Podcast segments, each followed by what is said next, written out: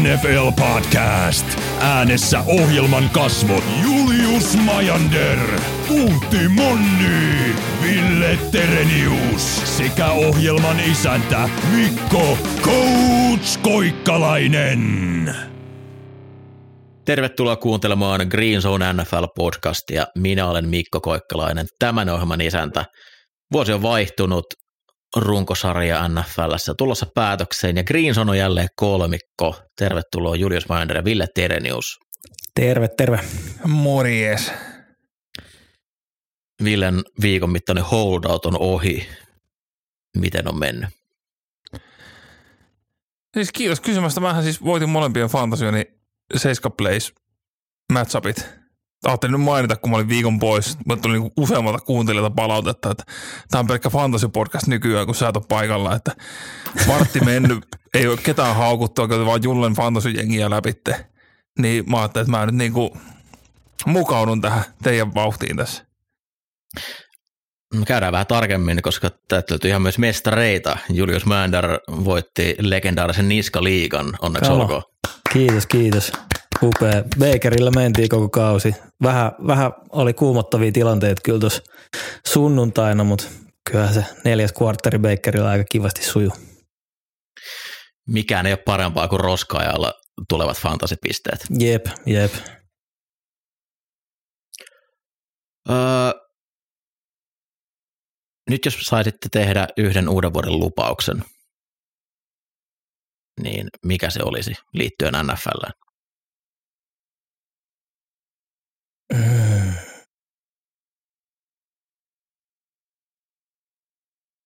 Paha. Paha, paha. Tosi Mä hankala. voisin, voisin ehkä sanoa, että Mä en mä meinaa, välittäisi Eaglesista niin paljon. öö, toikin olisi hyvä. Mä, tota, mä en meinaa välittää Aaron Rodgersista enää ikinä. Se on hyvä. Se on hyvä. On mielenkiintoista katsoa nyt Disneyllä, mitä siellä tapahtuu. Päätämä kävi Aaron Rodgers. Jotain ei kohta enää nähdä Kim- siellä. Toivottavasti Jimmy Kimmel haastaa se oikeuteen. Mikäli Kimmel puhuu totta. Toki sitten, jos hän röyhkeästi valehtelee omissa tekemisistään, niin sitten ei. Niin en, en yhtään epäile, mik- mikä takia Aaron Rodgersilla ei olisi lentokone matkustajalistoja hallussa.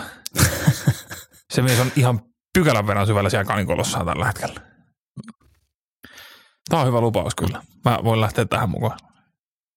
Mennään, mennään sillä.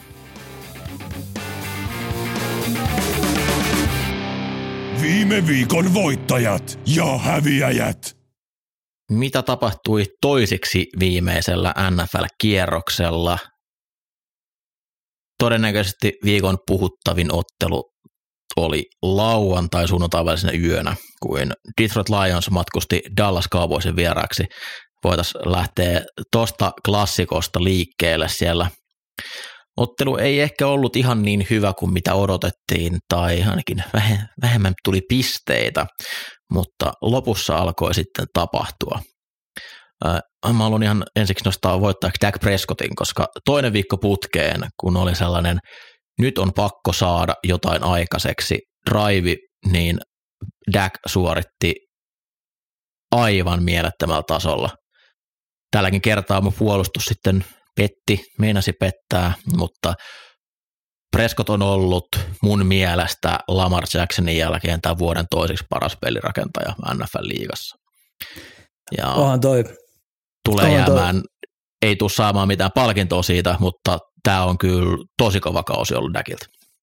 On, ja just varsinkin jos miettii, että kuinka paljon kuitenkin loppupeleissä on CD Lambin hartioilla, niin kun toi heittopeli nojannut, niin on se vaan älytöntä toi kombo, että miten se viikosta toiseen pystyy dominoimaan puolustuksia tuolla tavalla. Toki tuot Brandon Cooks on vähän, vähän noussut loppukaudesta mukaan kahinoihin, mutta onhan toi nyt pääsääntöisesti lämpin kautta mennyt. Mutta Dak pelaa erittäin kovalla tasolla, aika vähissä on virheet ja sitten isot pelit on kyllä aika, aika mielettömiä. Tämä safety säkistä 92 yardiseen TD, niin oli aika, aika kiva peli. Nyt kun mennään pudotuspeliin, mulla on yksi toive puolustuksille, ketkä pelaa Dallasia vastaan. Ää, jos ei koetettaisi peittää CD Lambiin ja safeteillä, se otti yli 200 jardia tuossa pelissä safetyä vastaan. Jos ihan yritettäisiin nyt cornereilla peittää sitä. Vaikka Dallas vie sinne slottiin, niin ei, älkää antako niitä helppoja niille. Pakottakaa, että se Brandon Cooks joutuu ottaa niitä sankarikoppeja kiinni silleen peitettynä. Mieluummin sillä hautaan kuin että CD Lamp juoksee slanttiin tyhjää kenttää vastaan. Mieti, mieti kun ne pelit menee oikeana kohtaa Packersin playoffeissa ja siellä koitetaan peittää outside linebackerilla CD Lampia. ja vielä jollain Preston Smithillä. tai kun Eagles menee sinne, siellä on Hason Reddick peitto. Mutta siis tuohon peliin, niin Mennäänkö se kohuun nyt? Ei, ei mennä vielä siihen, vaan mennään itse peliin, koska niinku odotukset oli taas, että kaksi kovaa NFCtä. Ja kokonaisuudelta peli ehkä niinku enemmän alleviivasi sitä, että molemmissa on edelleen niitä kysymysmerkkejä. Kumpikaan ei ottanut sitä, että me ollaan täysin valmiita tammikuulle. Mennäänkö nyt siihen? Nyt mennään. Joo, eli Dallas johtaa TDllä. Ensin Mike McCarthy käyttää kelloa hyvin mielikuvituksellisesti, jättää hieman ylimääräistä Detroitille, jossa Jared Goff on pelannut kohtuhuoneen ottelun, mutta sitten Goffilta aivan mieletön drive, TD 23 sekuntia ennen loppua, Detroit päättää pelata kahden pisteen pelisuorituksen. Sitten alkaa tapahtua. Kentälle tulee hyökkäyksen linjamiehen näyttää, että minä olen tässä laillinen vastaanottaja. Kolme pelaajaa ympäröi tuomarin. Dallasille ilmoitetaan, että numero 70 on laillinen vastaanottaja. Pallo heitetään numero 68, joka ei saa pallo ottaa kiinni ja koko helvetti repeää.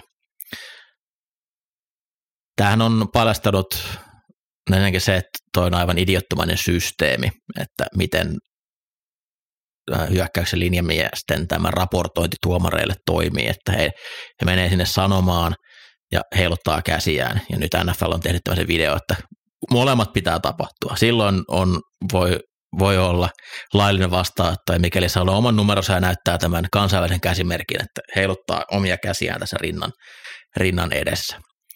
Äh, Dan Campbell seko aivan täysin, koska Detroitin taso tai voittopisteet viedään heiltä pois, koska – numero 68 ei ollut tuomareiden mielestä laillinen vastaanottaja, jolloin hänelle heitettiin pallo, ja kun hän otti pallon kiinni, siitä sitten peli uusittiin ja sitten pari kertaa yritettiin uudestaan ja Detroit ei saanut tätä pistettä ja sen takia he hävisivät ja siitä on nyt kohta viikon verran puhuttu.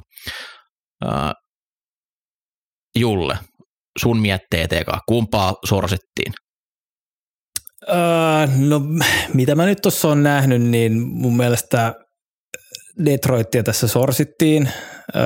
toki ei ole täydellistä, täydellistä videoa ja audioa, mitä tästä on saatu, mutta näytti siltä, että siinä Penei Suolia ja kukas tämä 68 nyt onkaan, oli, oli ilmoittamassa. Dekkeri just näin, niin tota, että Dekker siinä selkeästi hieroo vatsaansa ja kertoo jotain.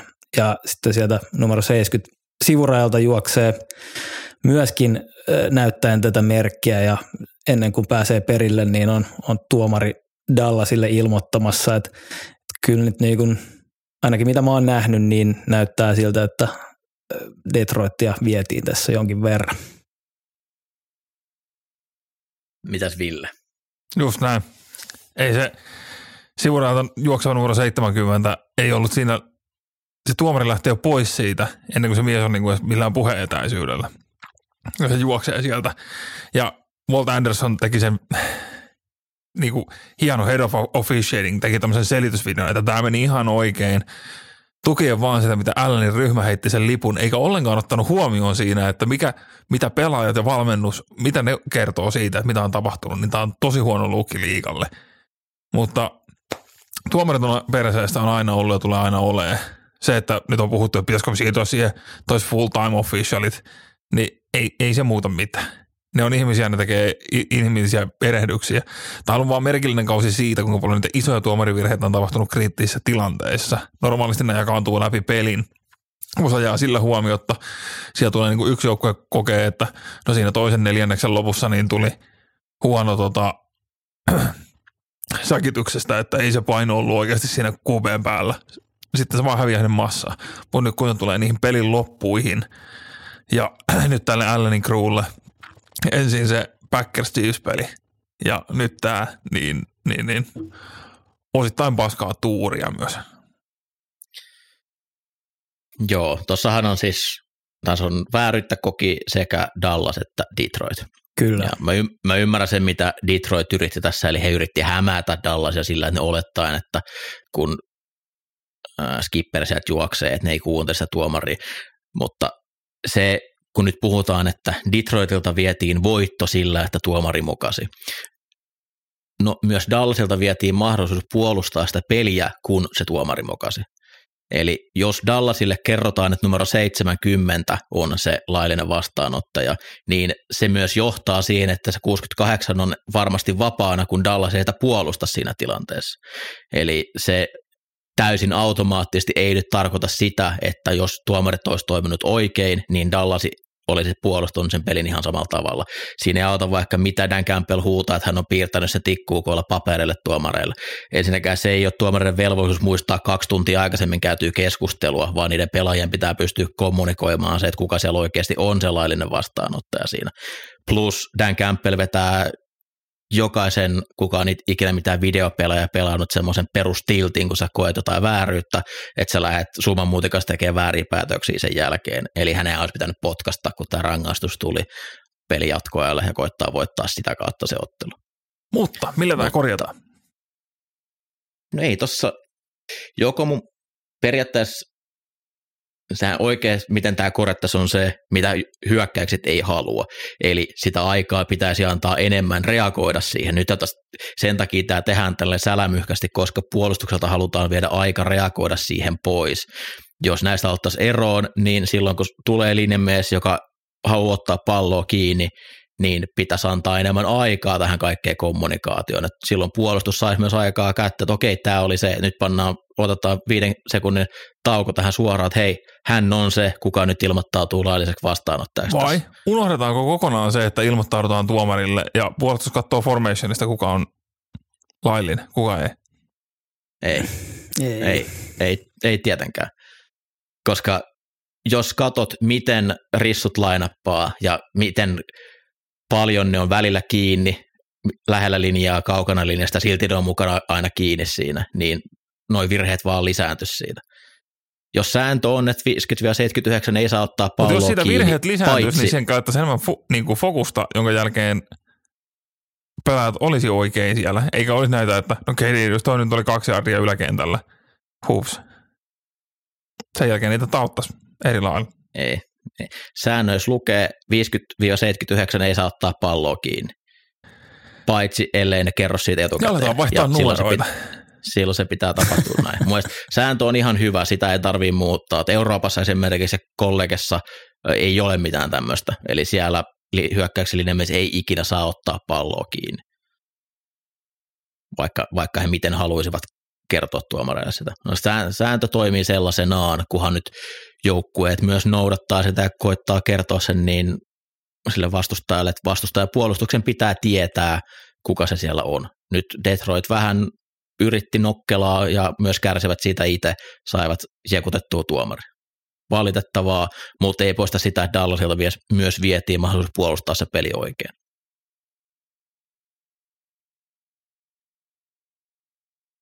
Vieläkö tästä on? Mm, ei, ei tästä, tästä, tämä vaan nyt meni. Tässä jauhetti oli liikaa taas koko viikko. Niin. Jep, Mennään Baltimoreen. mennään. Lamar Jackson laittoi MVP-shown pystyyn. Ö, Haluan, Huh. kiittää, haluan kiittää Lamaria siitä, että ei tarvitse enää keskustella, että pitäisikö Brock Birdin sittenkin olla MVP. Brock Purdy oli aika hienoja heittotehdeitä. Se toinen oli ilmassa ainakin puoli jardia. Kovan vastuksen laittoi tällä viikolla. Äh, kun toi matsi alkoi, ensimmäiset puolitoista neljännestä, mä ajattelin, että vitsi, tästä tulee klassikko. Miami pysyy perässä, ne, ne saa palloa liikutettua tosi hyvin Baltimorea vastaan. Siihen asti, kunnes Tyreek Hill tiputti sen yhden TDn sieltä, ja sen jälkeen kentällä oli käytännössä yksi joukkue. Ja oli kyllä mielettömän näköistä, miten Baltimore hyökkäsi taas tuossa pelissä, plus puolusti. Se niiden linebacker-osasto ää, aika harva joukkue nykypäivänä laittaa enää paukkuja tukimiehiin, niin sinällään ihan hauskaa, että nyt Niners ja Baltimore molemmilla elää sen kautta, että heillä on hyvät, hyvät linebackerit. Rogue One Smith on se trade, mikä, oliko se viime vuonna, kun se tuli kakkoskierroksen varausta vastaan muistaakseni, Joo. niin on ollut kyllä aivan älytön, älytön haku ja nosti samalla Patrick Queenin ihan uudelle tasolle. Ja se alue, mitä, mitä Smith pystyy siinä keskellä puolustamaan, niin se poisti niitä ikkunoita, millä tuo on elänyt koko kauden.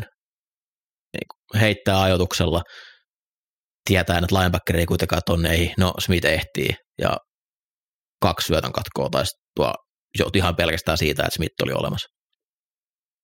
Joo, kyllähän se selkeästi on se kohta, mihin Miami haluaa hyökkää. Niin kuin tulee oikeasti per peli varmaan 5-10 10 heittoa siihen kohtaan, niin sen kun saa pois, kaikilla ei ole pelaajia siihen niin kuin Baltimorelle Ninersilla, mutta tota, toi oli kyllä kova. Mutta joo, Lamar Jackson 21 heittoyrityksellä se 320 jardia ja 5 TD.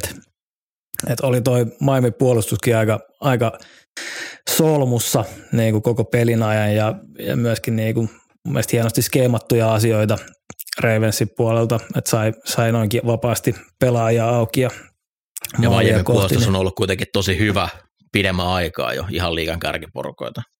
Joo, nyt vaan sattui aika huono peli heille. Uh, Chubb, Chubb ulos, eikö sillä ACL mennyt? Joo. Jalen ja Phillips jo aikaisemmin kaudella. tapettava siellä. Oli Mitä? siis, tuntui pahalta katsoa sitä peliä, kun se alkoi huutaan, kun se kaatui siellä. Jep. Joo, ei, ei hyvä. Eikö Xavier Howardkin loukkaantunut tässä matsissa? Howard meni siellä alkumatsissa, joo. Mutta taas siis... tullaan siihen, että valmentajat, jotka täysin järkevästi on peluttamatta pelaaja preseasonilla, pitävät heidän tärkeimpiä puolustajien uskomattomassa blowoutissa kentällä ottelun loppuun asti, kun kauden tärkeimpiin peleihin on viikko. Miksi? Missä on se järki? Miksi ei tehdä niin kuin preseason? Se, että Daniel sanoo, McDaniel sanoo, että haluttiin hyvää loppuottelua. Ei tullut. Meni, ei meni job. Niin, ei olisi tarvinnut. Mutta siis, jos käytetään Dolphinsin puolella, niin virallinen Fraud-titteli voittanut joukkue tältä vuodelta on Miami Dolphins. Toki tekeminen kärsii, kun joukkue on tuommoinen track meet joukkue, mikä nojaa pelkästään vauhtia, ja sulla on Mostertti, Waddle, molemmat ulkona. Mutta Tyreek Hillin MVP ja 2000 jardia voidaan unohtaa. Tulee olemaan tosi vaikeaa vieraspeleissä play, playareissa. Ja sitten siis niinku li, vuoden isoimmat thoughts and prayers tälle Miami Dolphinsin reporterille, mikä on Joe Shad, Joe Shad, joka viittasi kuinka kuinka Harbaugh kehtaa vielä heittää palloa ja tehdä touchdownia, kun peli oli 49-19. Ja sen jälkeen mitä 56-19, kun oli pari minuuttia jäljellä ja Bradley Chubb on juuri loukkaantunut ja unohtaen täysin, että he itse Denverissä teki heittoteideitä vielä 56-13 tilanteessa. Mutta se nyt vaan on niin, että jos, to, jos toisella laittaa backupit kentälle ja niin backupit, he pääsee pätkän pelaan, niin jos et sä itse pysyt, jos sulla, sulla on niinku tosiaan ykköspuolustaja kentällä edelleen, niin joko pysäytä tai anna niiden pelata. Mutta tota, Dolphins puolustus teki tässä myös historiaa, koska 2023 Dolphins on nyt ensimmäinen puolustus NFL-historiassa, joka on sallinut useammalle pelirakentajalle samalla kaudella yli 300 yardin ja täydellisen passer ratingin peli. Hyvä saavutus. Nyt, unohdat nyt, että silloin Denver-ottelussa niin Miamin hyökkäys oli parempi juosten. Eli se oli ystävällisempää, että he heitti siinä no, palloa, koska juo, juoksemalla ne olisi mennyt kaikki pohjiin. Mike White heittämässä Jalen Wardille pommeja. Ei kun se oli muuten jo, Robbie Josenille. Mutta tosiaan, tämä siis tää, on yli 300 jardia ja täydellinen passer ratingi, niin tämä on tapahtunut 34 kertaa koko liigahistoriassa. Ja 2007 jälkeen niistä, niistä keisseistä on 18 ja niistä kuusi on Dolphinsia vastaan. Tämä ei ollut edes Lamar Jacksonin ensimmäinen tämmöinen peli Dolphinsia vastaan. Tämä on Dolphinsille ikä, ikävä tämmöinen oma, oma pikku niche, että meidän puolustus tekee tämmöistä enemmän kuin teidän puolustukset. Miami saa tosiaan nyt kiva lähteä purtuspeleihin ilman Chubby, joka oli päässyt aika kovaa vireeseen, ilman Philipsiä, Howard tuosta sivussa. Noi jossain kohtaa alkaa vaan näkyä, kun loppuu. Ennen kaikkea D-linja mietät, vaikka siellä on hyvin, hyvin pystytty paikkaa, mutta kyllä se on, en, mä en vaan ymmärrä sitä, että mikä on se logiikka, että preseasonilla ei peluuteta. No kun se on niin rummutettu, että tämä on tämmöinen hieno, kannattaako tässä, mutta sitten just kun se tulee se tilanne päälle, niin me, meitä vastaan ei tehdä 70, niin kuin me tehtiin muita vastaan. Ja sitten sä oot vaan niin, kuin niin tilanteen vanki ja unohdat täysin, että mikähän olisi oikeasti fiksua. Mistä haluat Ville puhua seuraavaksi? Puhutaanko 2023 Philadelphia Eaglesista? Wow. Mä, mä Me tiedän, valitettu siitä, valitettu siitä jo aika pitkään. mä tiedän, että Uskotko teiltä lähti molemmat sinä jo nyt koordinaattorit. Ja se on kova kolaus, mutta jumalauta. Viime vuonna te, te jätkät molemmat ja koko muu Filifanikunta vaati Jonathan Gannonille potkuja. Sieltä mies tuli ja pysäytti teidät Arizona Cardinalsin kanssa. Ei Ää, pysäyttänyt. Eikä pysäyttänyt. Ne juoksi yli. Fili, oli kuusi pallohallintaa, kolme TDtä. Hei, kuuntele. Cardinals oli kahdeksan drivea. Oh. Ne ei toi liity Gannoniin millään tavalla. Ei liity Gannoniin mitenkään. Se on hyökkäyksi. Arizona hyökkäys matsin voitti. Gannon on HC. On Tää- ei ole mitään Te voitte koittaa spinnata vetovastuushyökkäyksessä. ihan mitä haluatte, mutta Cardinals oli kahdeksan drivea, josta seitsemän oli vähintään 43 jardisia. Ainoa, mikä jäi alle, oli se, mikä alkoi 16 sekuntia ennen puoliaikaa. Puolen jälkeen 75, 77, 77, 70 jardia. James Connerilla 221 rushing yardia. Sä et ymmärrä. Se oli tribuutti Jonathan Gannonin Super Bowl-suoritukselle. Samanlainen puoliaika Chiefsia vasta oli silloin. Kaikki driveit päätyy asti. Siis Me oltiin vain ystävällisiä Mä- Gannonia kohtaan. mä, mä, mä voin, en voi kun ihailla Matt Patrician visioa. Ja nyt Sirian jo kommentoi, että emme, emme muuta prosessia tulosten takia, koska se on hyvä prosessi. No, asiakunnassa. Mä vo- voisin puhua muutaman tunnin, mikä on pielessä Philadelphiassa, mutta mä oon tehnyt sitä aika paljon tuossa viime jaksossa ja mä päätin, että mä en itse puhu siitä nyt tässä jaksossa, koska Mut mä, a- tai se alkaa varmasti järsyttää myös muitakin. hatunnosto Arizona Cardinalsille siitä, että he on nyt 4 ja 12, kun mennään viimeiselle kierrokselle. Heidän voitot on Dallasista, Atlanta, mikä vähän laskee tätä, Pittsburghista ja nyt Eaglesista. Ei olisi mennyt minkään helpon kautta. Ei, ei tosiaan. Mutta nyt voitollaan pelasivat itsensä todennäköisesti siihen tilanteeseen, että Kyler Murray tulee olemaan heidän QB myös ensi vuonna.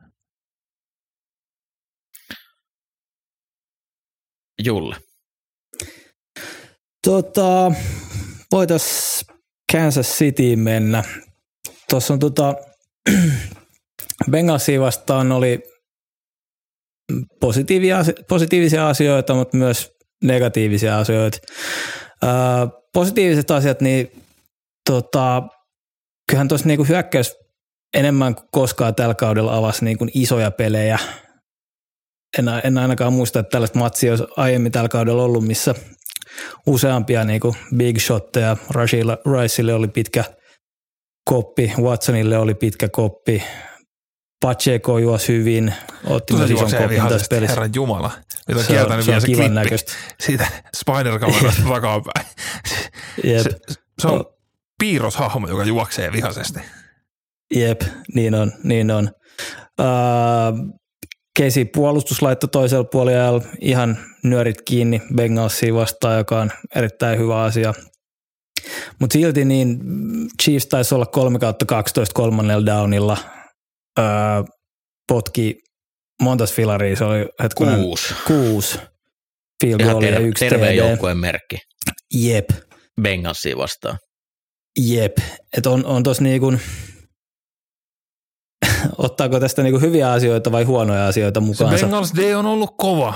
Sitä ei ole ihan Ei, kuka ei. tahansa puhkonut ja mennyt läpi. Lol. Nick Mullensista lähtien. Jep, et niin, mitä, mitä tuossa nyt ottaa irti? Mun mielestä Chiefs ei ole edelleenkään varten otettava näiden perusteella, mutta oli tosi nyt jotain niin kuin pilkahduksia kuitenkin hyvästä. Joo, Vähän- toki. Niin kuin oli, oli positiivista, mutta silti niin kuin kuusi field goalia. Se ei, sit kun ne oli suurin osa oli jotain kaksi- 28 jaardisia. Mm. Ja tähän liittyen, juuri tähän, että miten lepuutetaan. No nyt tuli tietoja, että Mahomes tulee olemaan sivussa. Blaine Gabbert tulee, tulee pelaan. Ja muitakin Chiefs-startereita. Chargersia vastaan.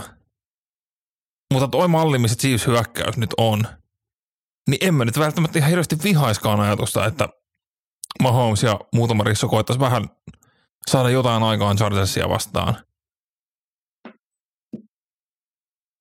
Chargersit voi vaikka kysyä, että mitä kannattaako peluttaa rissuja viimeisellä kierroksella, kun ei ole panoksesta ennen pudotuspelejä. No siellä oli silloin vielä homma toimi. Nyt, nyt, nyt siis silloin ihan sama, vaikka se joku rissu hajoisi, koska mikään ei toimi.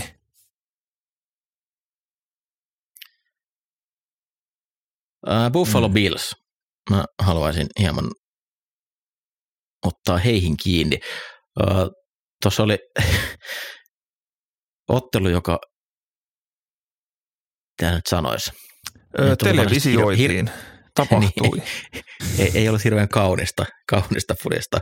Ää, Josh Allen on siitä upea henkilö, että hän sanoo aika suoraan, että onko hän pelannut hyvin vai ei. Ja nyt hän sanoi suoraan, että hän pelasi todella karmeasti.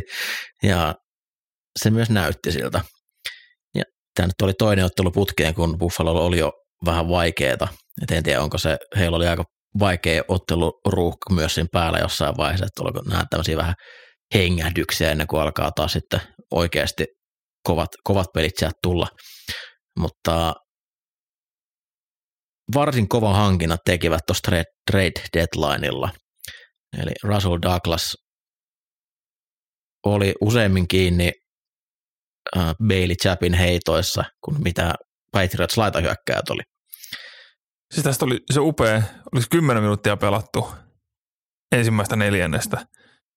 Josh Allenilla oli 0 kautta 6 heitot, Peitisapella 0 kautta 3, kaksi interiä ja Bills johti 10-7 tätä peliä. Joo. Mutta Sä Taylor unohdit Rager, niinku- Redsoni sä alkaa sillä, että Taylor Rager juoksee.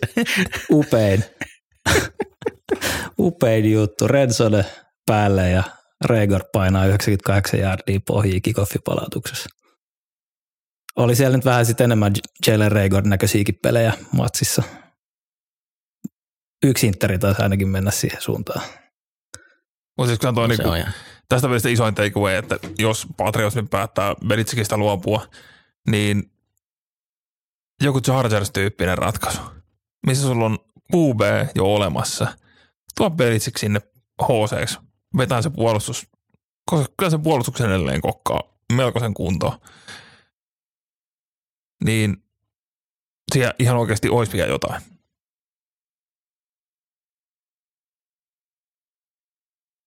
Ville.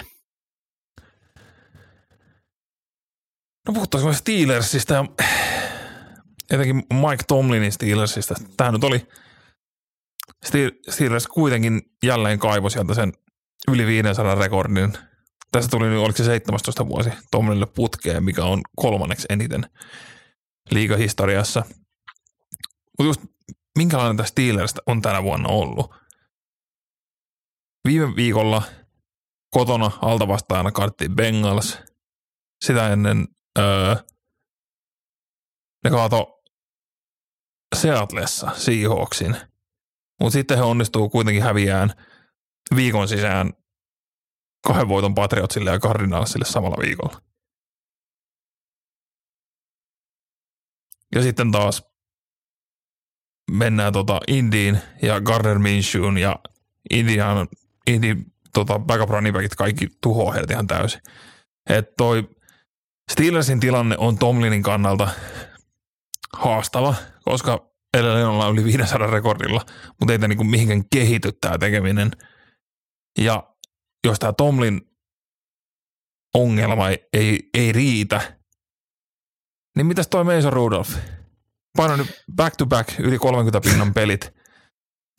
E, Kenny Pickett ei ole kahta kertaa uralla tehnyt 30 pinnan peliä. Niin missä ne olisi, jos Rudolf olisi pelannut koko kauden? Kanada on siellä töissä. Helposti. siis Steelersillä tulee olemaan tosi mielenkiintoinen offari. Ja sitten kun miettii, minkälainen Steelers on, niin mulla on sen fiilis, että he jatkaa Tomlinilla ja siellä tulee olemaan Mason Rudolph ja Kenny Pickett QB Battle offarilla. Niin, niin, niillä on se ongelma tilanne, että ne on taas aivan liian kaukana, että ihan selkeät kärkikuupeita pystyisi varaamaan. Et silloin, milloin tämä on viime vuonna, niin 22 varasivat piketin. Se ensimmäinen kuupe, joka silloin varattiin. Ja se meni siellä 21 tai jotain, mikä yleensä kertoo, että silloin ei hirveän lupaavia kuupeita ole. No miksi ne ei ottanut vaan Brock Birdie, joka on ollut kaikkien saatavissa. Mutta ää, periaatteessa mä en vihaisi Steelersina, että ne tekisivät tällaisen all ratkaisu, että laittaisivat seuraavat kolme varausvuoroa jonnekin, pääsevät nousee sinne kärkeen ja ottaisivat sieltä jonkun näistä kovista kuubeista, mitä nyt sinne tulee. Tänä vuonna on tulossa oikeasti ihan niinku kattava mm. kattaus. Siellä tulee olemaan neljä, viisi ykköskerroksen kuubeita.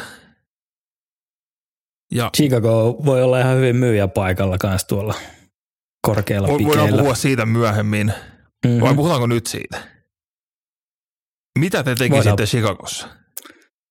No kyllä mä laittaisin Fieldsin lihoiksi. Mm. Jos sulla on, mieti, mieti Ryan Bowles, mikä sun asema on? Sä oot GM siellä. Sä oot nyt kattonut tätä, miten tämä menee tätä Fieldsin kanssa. Ja nyt oli jo, että niinku, voiko tätä Fields, DJ Moore, parivaljakkoa nyt rikkoa ja mitä, mitä se sitten, mitä sen tilalle. Ryan Paulsilla ei ole varaa, kun huomioidaan koko Chicagon QB-historia. Heillä ei ollut ikinä yhtään ketään. Hän ei voi jäädä historiaan sinä miehenä, joka skippasi Caleb Williamsin tai Drake Mayn, koska Justin Fields on kahtena vuonna putkeen näyttänyt hyvältä loppukaudesta ja aloittaa kauden aina yksi ja neljä. Niin, niin, ja siis nämäkin, että se näyttää hyvältä, niin ne on, siis ne on ne highlight-pelit, mikä siitä on. Ja sen ympärille on aika vaikea rakentaa semmoista ihan oikeasti toimivaa hyökkäystä. Tähän liittyen he voi treenata Justin Fieldsin Atlantaa. Siellä on niin. paikka. Siellä ei ole ketään, joka tekisi mitään highlight-pelejä. Se sopisi sinne enemmän kuin hyvin. Mutta se olisi kyllä mielenkiintoista nähdä, että ne, kun jos oikeasti Chicago päättäisi mennä Fieldsillä ja treidaisi alas sieltä ykkösestä, niin eikö, että mitä, mitä loihtisi kasaan niillä pikkimäärillä, mitä siitä saisi. Mm. Niin jos viime vuonna Bryce Youngista tai siitä ykköspaikasta ne sai sen niin kuin kaksi ylimääräistä ykköskierroksen varasta ja kaksi kakkosta plus DJ Moore. Ja Ihan nyt kiva. on puhuttu, että hinta on vielä enemmän. Et kyllä siinä, ja nyt kun Chicagon puolustus on näyttänyt jollain tasolla järkevältä, se on ehkä niin kuin parasta tässä. Joo, se pelastaa Everflussin jatkamaan siellä edelleen. Niin se, että mentäisiin ensi vuonna taas Everflus Fields. Niin, ei, ei, ei, ei ne vaan voi, koska Fieldsista on nyt liikaa nähty sitä, että hän ei ole näyttänyt niitä merkkejä, että ne voisi olla varaamat Williamsin tai Main. Ei, ei, ei vaan yksinkertaisesti voi. Se oli aika yllättävää, että joku raportti tuli, että ne voisi saada Fieldsissä ehkä kolmoskierroksen varauksen. Joo, toki joukkue tietää, että ne joutuu varmaan sitten päästä irti, tai ne, ne ei halua sitä pitää, mutta kolmonen kuulostaa silti aika, aika vähältä, kun katsoo, että mitä nuo pelirakentajat, mitä Atlanta kakkosen maksaa.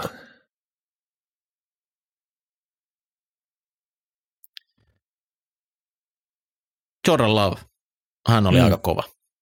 Todella. se oli makeen näköistä. Olipas makeata katsottava. Minnestan D on toki viime viikkoina alkanut vähän räjähtää käsiin, että siellä kausi on ollut vaan liian pitkä, mutta mun mielestä tämä on niin Packersille kaikkiaan ihan mielettömän iso voitto tämä kausi. Se, mitä ne on nyt pystynyt hyökkäykset valjastamaan, ne tulee pela- maksaa ihan pennosiin niiden rissukalustolla ensi vuonna. Kaikki on osoittanut, että ne osaa pelata. Love, ensimmäinen starterikausi, niin tämä on ihan samaa tasoa kuin mitä Rodgers näytti silloin joskus. Ja ennen kaikkea se, että peli on mennyt eteenpäin ja kaikki fyysiset lahjakkuudet näkyy, että hän pystyy laittaa ihan minkä tahansa pallo ilmaan. On pystynyt osoittamaan, että pystyy erilaisia puolustuksia lukemaan.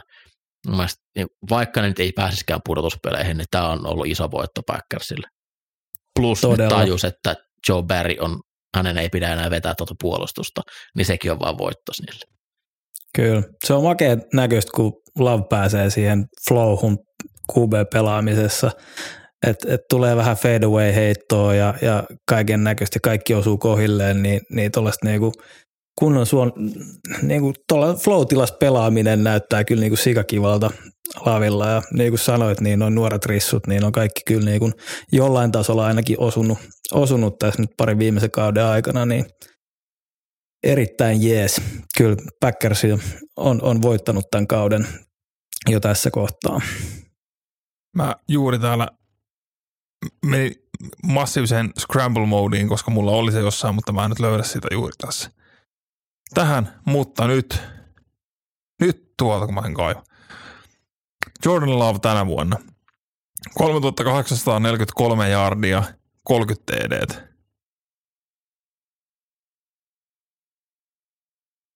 Yksitoista Interi, ihan ok. Öö, Chicago Bearsin kaikkien oikein paras QB-kausi, Erik Kramer, 95. 3838 jardia, 29 TD, 10 interi. Jordan Love nyt 16 pelissä jo ohitti Bearsin kaikkien oikein parhaan QB-kauden.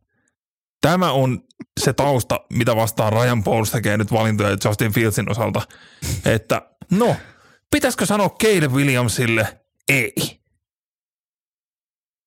Tämä on niinku täydellinen siirtymämikko tähän Bearsin perään. Tämä oli täysin suunniteltu. Ei ollut. Tota, mun pankki on tyhjä. Joo, harva asia tässä ohjelmassa on, on suunniteltu. Mulla olisi pari juttua vielä. No niin, hyvä. Musta on ihan sikahienoa, että uusi Dan Snyder asuu NFC Southissa. David Tepper tuli omistajaksi iso hedge fund miljonääri. Ja jo, silloin kun hän tuli omistajaksi, kerrottiin, että hän oli, hän oli sen tyyppinen niin kuin, siellä hedge fundeja pyörittäessään, että tota, ajaa kaikki hänelle totuutta puhuvat ihmiset pois ympäriltään ja elää semmoisten jes kanssa ja on saattaa olla päivästä toiseen niin kuin ihan – räjähtää sattumalta ja tehdä mitä tahansa. No, mitäs tämä meidän video näytti? Siellä Jaguars-fanit soitti suutaan, Tepper heittää juomat niiden niskaan ja Panthers general manager Scott Fitterer on seisoo siinä vieressä ja koittaa katsella, vaan en mä, mä en katso sinne päin, mä katson tonne kentälle, mä, mä en yhtään huomaa, mitä tässä tapahtuu ympärillä. Mikä on niinku, no, Tepperhän sai tästä 300 tonnin sakot mikä tuntuu todella huomattavasti hänen yli 20 miljardin omaisuudessaan. ja julkaisi statementin, missä ei varsinaisesti edes pyytänyt anteeksi käytöstään.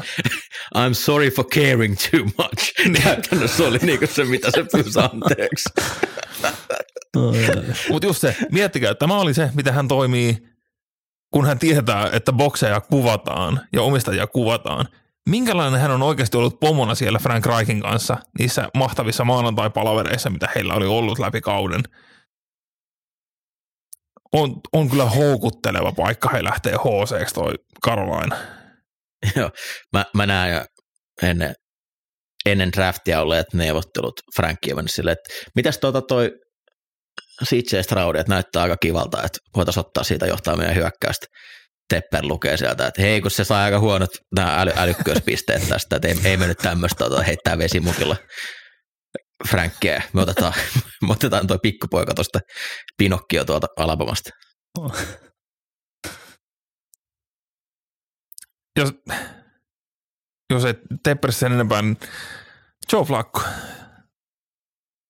Maailma on miljardia miljardia vuosia vanha tai 2000 vuotta, mitä uskotakuntaa ja mitä haluat uskoa sen suhteen, niin meillä on ilo ja kunnia elää ja nähdä Joe Flaccon toinen tuleminen. Ihan maagista peliä, huhhuh. Toimijas oikeasti on istunut vaan sohvalla ja odotellut, että pääsiköhän kohta taas pelaille. Ja Se- sitten sehän ottaa tässä on torkut, hauskaa, torkut vielä siellä sidelinellakin. Kyllä.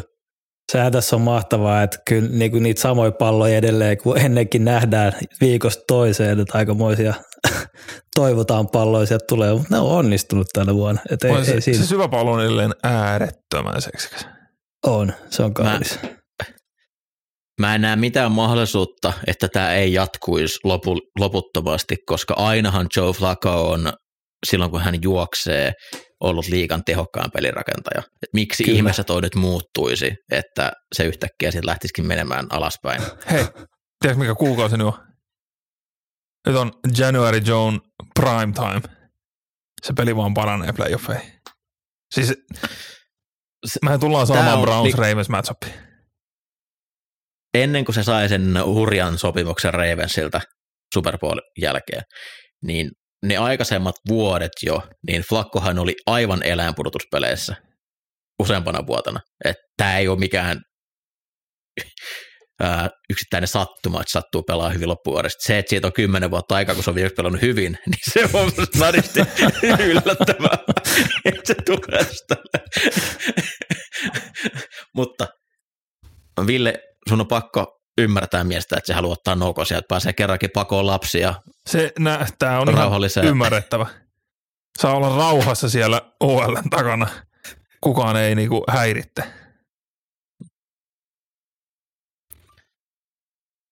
Oh, Joe, Joe Flacco, mä toivon niille pelkkää, pelkkää hyvää. Älä missaa ainakaan näitä. Puheenaiheena NFL-viikon kiinnostavimmat ottelut.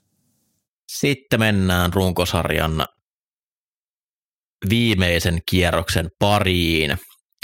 Ää, tässä on nyt sen verran pelejä, millä ei sinällään mitään merkitystä ole, niin me ei ihan silleen hirveän yksityiskohtaisesti tätä kierrosta ennakoida. Käydään jokainen matsi läpi, puhutaan ehkä noissa peleissä, missä panostaa ei ole, niin vähän, että mitä näistä, näiden joukkueiden kausista jäi käteen.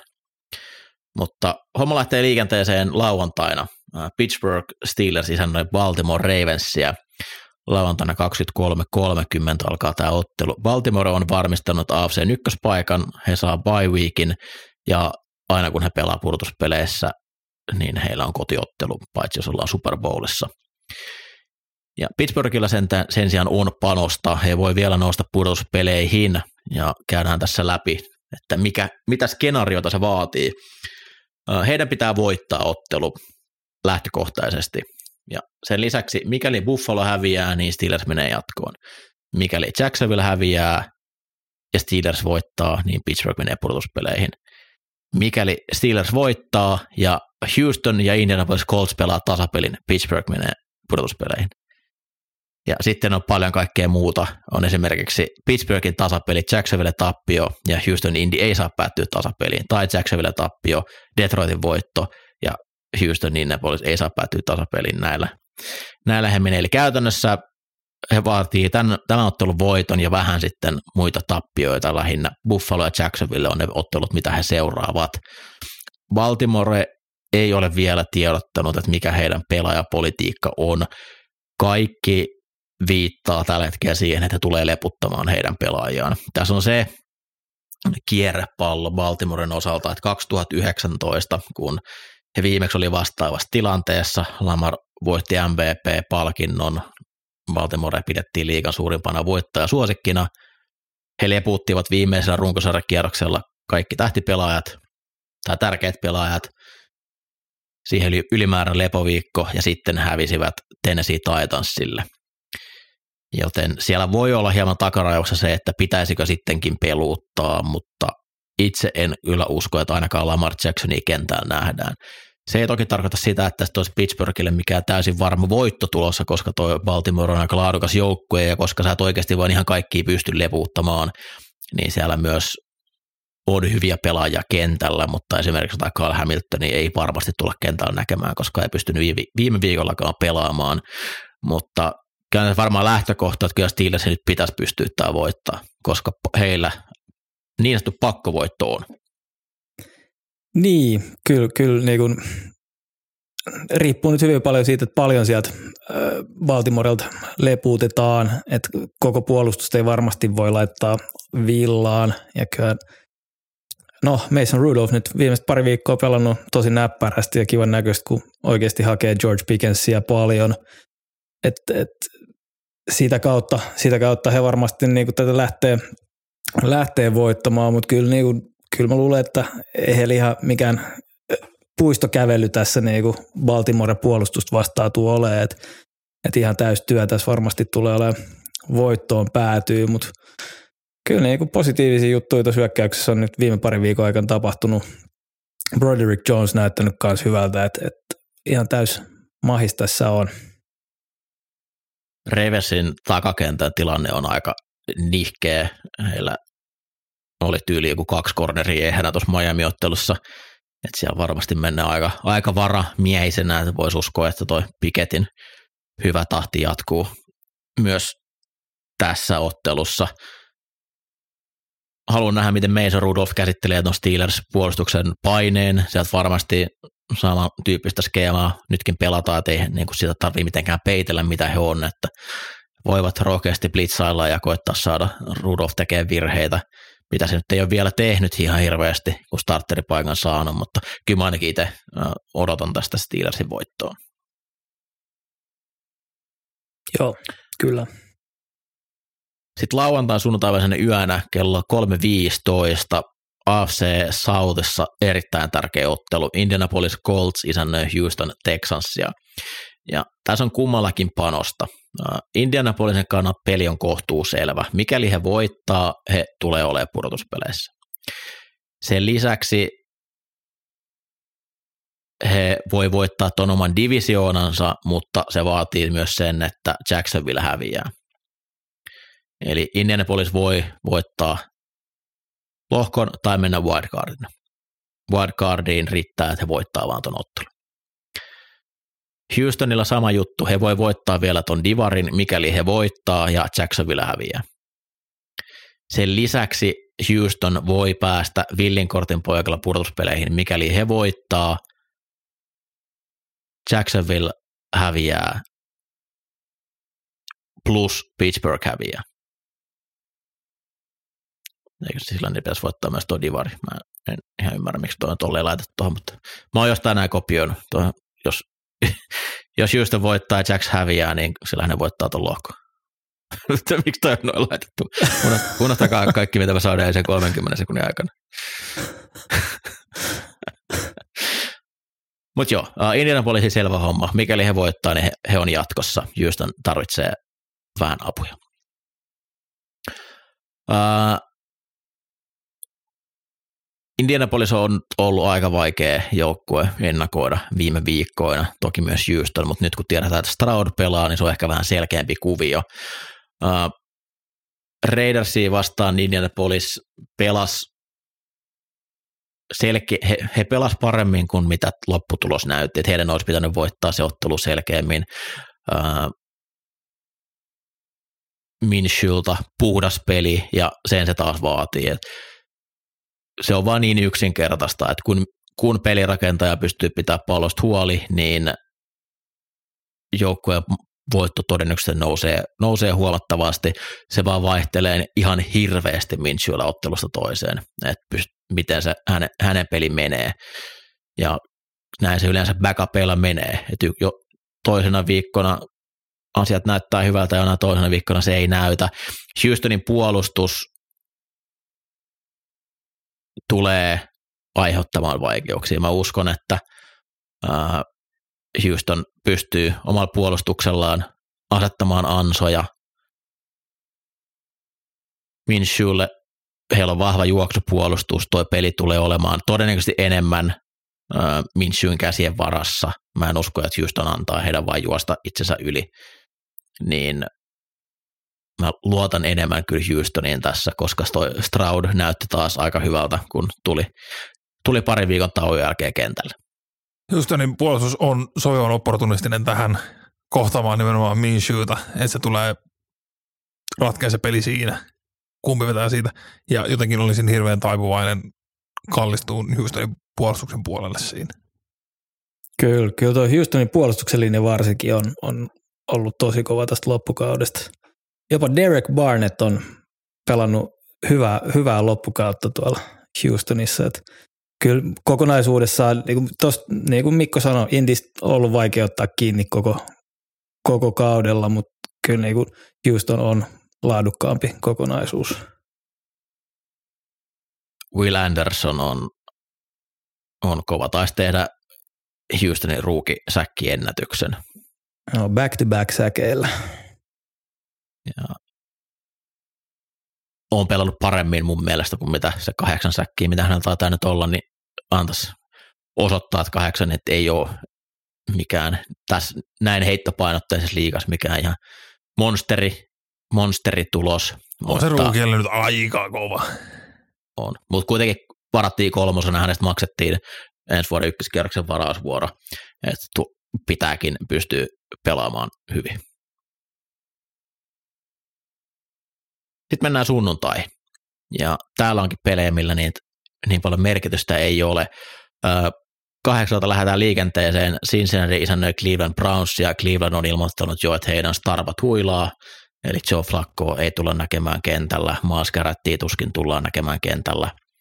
Ja Cincinnatilla ei mitään mahdollisuuksia pudotuspeleihin ole. Mitä teille jää käteen Cincinnatin kaudesta? Mulle on se puolustuksen pettymys, mikä tästä nousee päällimmäisenä. Että odotin kyllä enemmän tuolta puolustukselta se, mitä he pystyivät osoittaa aikaisempina kausina Rumon johdolla, niin tämä oli selkeä askel taaksepäin. Toki muista, tämä tulee siitä jäämään mieleen, että Borough hajosi, mutta tuolla puolustuksella niin vaikea olisi Super Bowlia voittaa, vaikka olisi tervekin Borough. Ja sitten kuitenkin alkukaudesta se Almuron taikaisia aika vahvasti eli, että vaikka ne ensimmäisellä puoliskolla saattavat olla vähän perässä, niin se puolustus kiristyy aina ihan hulluna. Ja ensimmäisen viiden kuuden viikon jälkeen olin ihan vakuuttunut että Almurot tulee saamaan HC-paikan ensi kaudelle. Enää en ole ihan niin vakuuttunut. Hukkavuosi Cincinnatiissa ihan puhtaasti hukkavuosi, jep. Puolustus ehdottomasti ykkösenä. Kyllä edelleen samat OL-haasteet siellä, siellä on, vaikka niin vähän parempaa suuntaan menty. Jamar Chase ensi vuonna viimeinen tai neljäs, neljäs rookie sopparin vuosi. Että kyllä tässä niin kuin kellot rupeaa tikittää tuolla Sinsin, Sinsin puolella. Tähän peliin hieno tilasto on se, että viimeiseen 16 vuoteen, nyt kun Jeff Driscoll tulee aloittaa Brownsille – jostain syystä PJ Walker ei saanut starttia, vaan Driscoll, joka juuri sainattiin, niin viimeiseen 16 vuoteen vuodesta 2008 lähtien, niin tämä tulee olemaan 14 eri QB, joka aloittaa Brownsin viimeisen peli. Ihan älytön lista. Nyt Driscoll, Viona Watson, sitä ennen Keenum ja Mayfield, Kaiser, Griffin – tässä mennään niin kuuveihin. Mä en osaa sanoa, kuka on ollut 2016 Griffin. Ryan Griffin. Oh, niin onkin. 15 Davis, 14 Shaw, 13 Campbell, 12 Lewis, 11 Seneca Wallace, 10 Colt McCoy. Huhhuh. Anderson ja Gretkowski. Kovia, kovia tota- tekijöitä. Tota, oli, oliko Campbell Jason Campbell, ei kai? Joo, joo. On, on. Siis oliko 2000, se vielä silloin? 2013, no sitä 10 vuotta. Niin, niin mä ajattelin, että se olisi jo koska Washingtonissa se aloitti, mutta se on, on niin kuin aikaisemmin jo hyytynyt, mutta en, en muistanut, että Browns tinttiin. Bengalsista mielenkiintoista, että mitä, mitä tapahtuu T. Higginsin kanssa. Higginsin soppari loppuu ja olettaisin, että franchise tagi sieltä lyödään, mutta toi Bengalsi omistajuus niin on, on tota, tehnyt yllättäviä asioita tässä. Et mikäli Higgins sattuisi pääsee vapaalle markkinoille, niin semmoinen reilu parikymmentä miljoonaa on varmasti kyllä sopimuksen keskiarvo hänellä. Detroit isännöi sotaa ja tässä ottelussa panoksia ei juurikaan ole. Detroitilla on edelleen sauma nousta kakkoseksi NFCssä, mikäli Dallas häviäisi ja Detroit voittaisi. Eli tuossa kun puhuttiin tuosta ottelusta Dallasia vastaan, niin se tosiaan, kun Detroit sitä ei voittanut, niin vei heiltä tällä hetkellä NFCn kakkospaikan, mikä tarkoittaa sitä, että divisional kierroksella heillä ei ole kotietua, mikäli he sinne menee ja näillä näkymin Dallas voittaa oman wildcard-ottelunsa. Minnesotan kausi, se henkilöityy Kirk Cousinsin loukkaantumiseen, koska terveellä Cousinsilla tämä olisi pudotuspelijoukkue. Pitkälti näin, pitkälti näin, että harmi juttu. Minnesota oli parempi jengi tänä vuonna kuin viime vuonna, että, että tota, voi mitä olisikaan voinut olla. Niin kyllä se vähän se vei tulta purjata tästä MVP-skavasta, kun Kirk hajosi siinä. Mutta tota, pelas ja se on ihan oikeasti kautta. voinut voittaa sen. niin, niin, niin, on ihan Tämä on eka kerta, kun se ei ole vitsi. Eka kerta, kun se ei ole vitsi.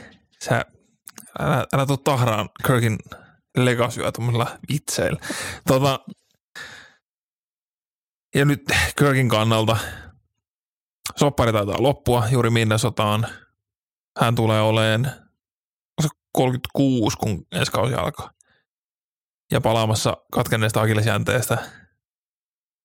Eiköhän Kirk jonkun ihan älyttömän sopparin kuitenkin taas pysty järjestämään, niin kuin tapana on ollut. Mutta eihän se ole enää kuin kolmen kuukauden vamma vanhoille pelirakentajille. Niin, niin aivan, aivan. Onko nuoria orhia sen jälkeen? Puhuu vähän sekaisin TVS. Mutta on, saattaa olla myös Kirkin uran kannalta se loukki niinku todella merkittävä.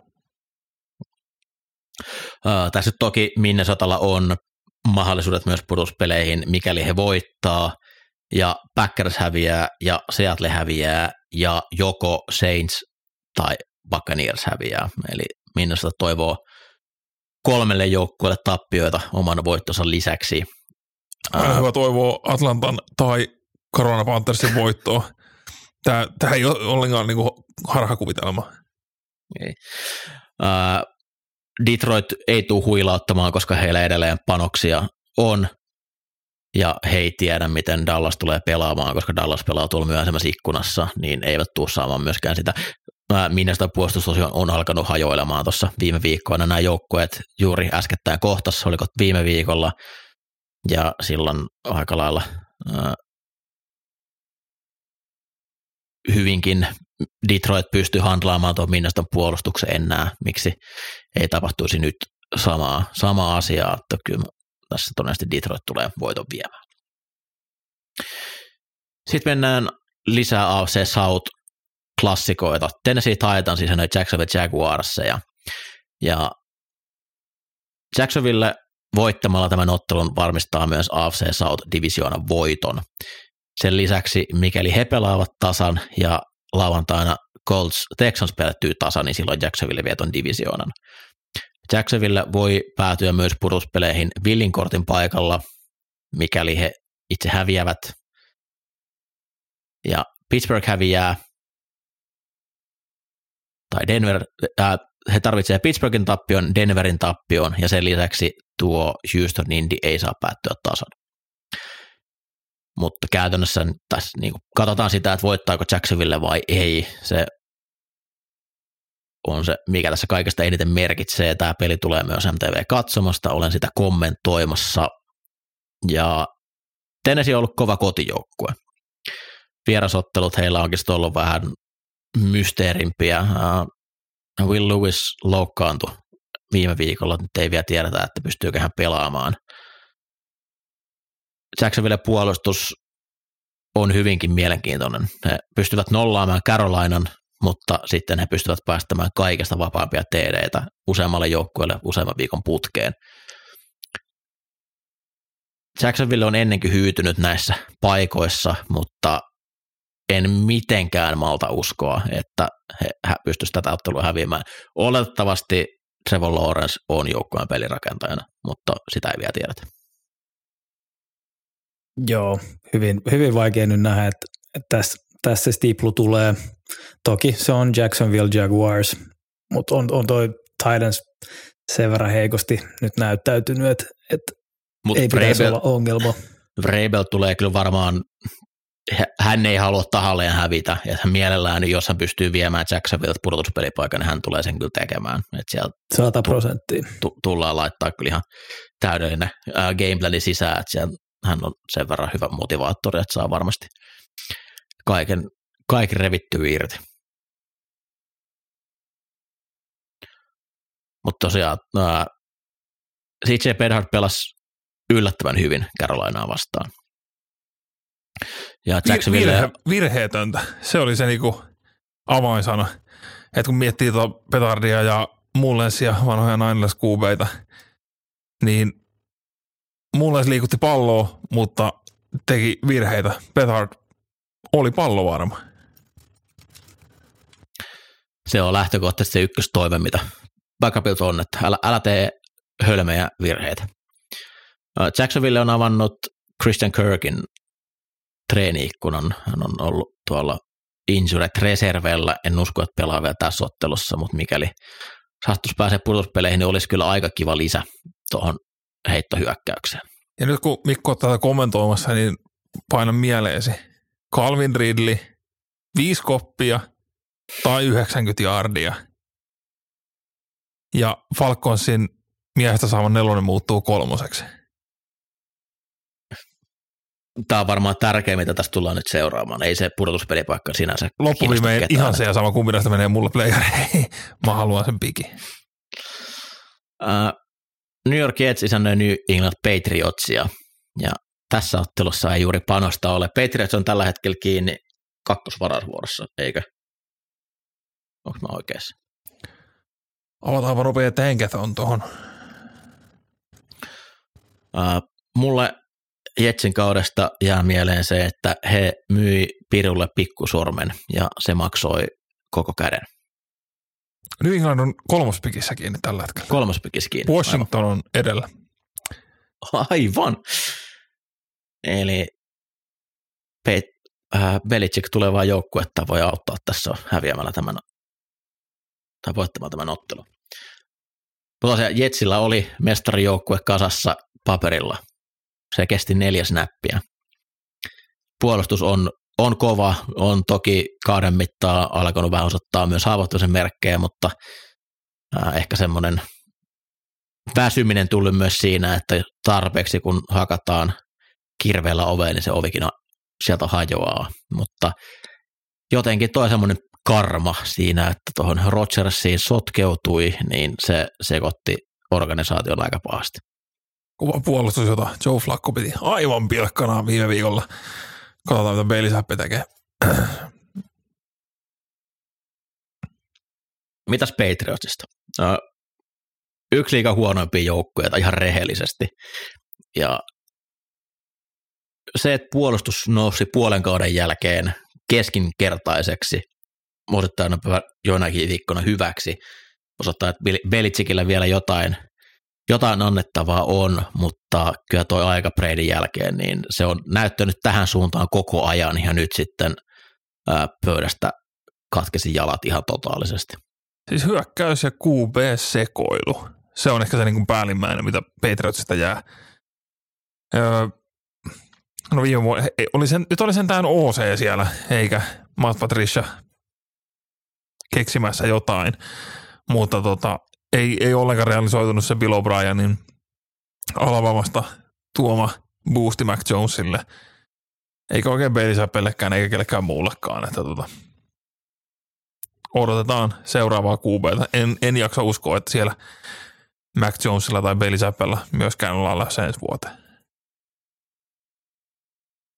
Olisi kyllä shokki.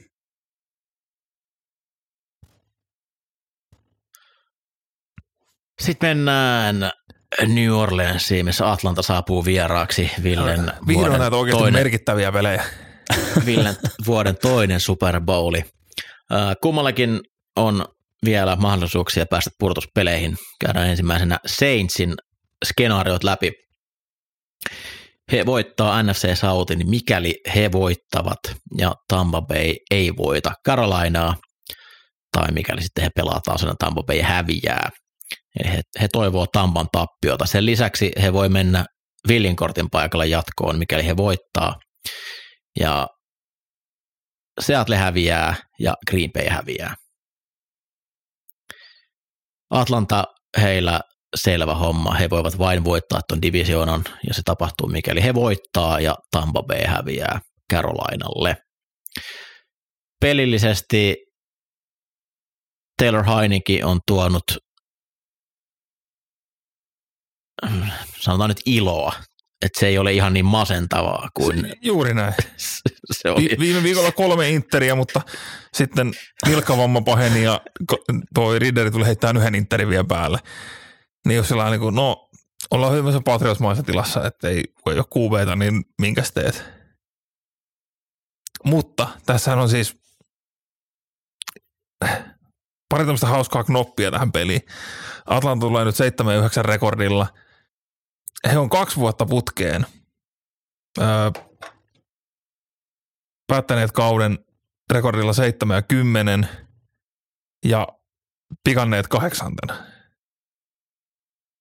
Nyt, jos he häviää tämän pelin, he tulee tippuun 7 ja 10 ja öö, riippuen miten Jets tosiaan pelaa New Englandia vastaan, jos Jets voittaa, niin Atlanta tulee pikkaan kasina taas.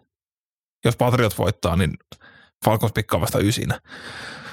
Mutta tämä on myös myös tämmöinen niinku Arthur Smith Tenuren juttu, että 70 joka vuosi ja pikataan kasina, niin tämä tuntuu oikealta. Selkeästi nähtävissä hyvää eteenpäin menemistä ja On just kaikkea Organis- positiivisesti. Niin kuin, organisaatiolla on selkeä suunta, että mitä On. me halutaan tehdä. olla, ollaan päästy pois siitä joista palkkahelvetistä, mikä Dimitrov sinne onnistui rakentaa, mutta se, että jos niillä palkkahelvetin joukkueilla, missä oli 60 miljoonaa kuollutta rahaa kävissä, pystyt tekemään 70, niin nyt kun sä oot päässyt la- laittaa niinku resursseja, rahaa puolustukseen ja draftipikkiä siihen hyökkäykseen, niin jo- jotain muuta pitäisi tapahtua tällä hetkellä kentällä kuin mitä siellä tapahtuu. Nyt viime viikolla nähtiin hieno auditioni Justin Fieldsiltä. Se olisi ihan ok lisää ensi vuodelle. Ää, New Orleans pelasi hienon ottelun Buccaneersia vastaan. Ne olivat aika isoja alta vastaajia ainakin mun papereissa ja olivat selkeästi parempi joukkue. Saivat Baker Mayfieldin puolustuksen puolella tekemään virheitä ja Derek Carr pelasi ehkä kauden parasta peliä. Derek Carr ekaa kertaa siltä, mitä New Orleans toivoi hänen näyttävän, kun he miehen sainas? Todennäköisesti. Aika, pitkä, aika pitkälti, joo. Ja ei ole muuten ihan ensimmäinen kerta Kaarin uralla, kun näyttää runkosarjan lopussa ihan silleen, kun ei ole mitään paineita, niin ottaa, avaa vähän vyötä ja antaa helikopterin heilua, että nyt, nyt pelataan. Joo, ja sitten tämmöisenä niin kuin toisena hauskana knoppina tähän tästä tota, öö, Arturi pelasi sen ekan vuoden Matt Ryanilla. Ennen kuin se meni kanssa siihen palkkakatto helvettiin sekoiluun. Öö, sen jälkeen viime vuosi mentiin Mariotalla ja nyt tämä vuosi on menty Ridder Heineke kombolla. Sen jälkeen kun Matt Ryan lähti, niin Falcons on voittanut kolme vieraspeliä. Kahteen vuoteen Onko kolme vierasvoittoa. Jos te olette 70 rekordilla, niin on se kiva voittaa kotona, mutta joku vierasvoittokin olisi ihan kiva. Joo. Kun oli puhetta, että Atlantalla on selkeä suunta, organisaatiolla tiedetään mitä tehdään, niin on myös New Orleansilla. Siellä on ää, aloitettu Grand Theft Auto San Andreas, oh shit, here we go again. Tajuttu, että palkkakatto on aika pulassa. Ää, Latimoren sopimusta on jo rukailtu uudestaan ensi vuoden palkkakatto on tehty 15 miljoonaa lisää tilaa sillä, että on siirretty vähän purkkia potkittu eteenpäin ja tullaan koko talvi taas näkemään sitä, että Saints, Saints äh, rukkaa noita sopimuksia uusiksi. Ja... Jos nyt on oikeasti, ei vaan pitäisi niinku hyväksyä se, että niinku, tämä ei tule johtamaan nyt enää mihinkään. Me ei pystytä niinku mihinkään panostamaan tällä hetkellä. Meidän kädet on niin sidotut näiden takia. Räjäyttää koko pakka uudeksi. Mutta siis näin pitkälle on päästy, se on mahdotonta tässä vaiheessa. Et, et nyt enää voi. Nyt tässä niin siirrät sitä niin pitkään, kunnes tulee joku uusi rutto, joka lopettaa maapallon elämisen. se luoti olisi pitänyt nuolla kuusi vuotta sitten. Tampa Bay vastaa Carolina. Tampa Bay selvä homma, he voittaa divisioonan, mikäli he voittaa ton ottelun.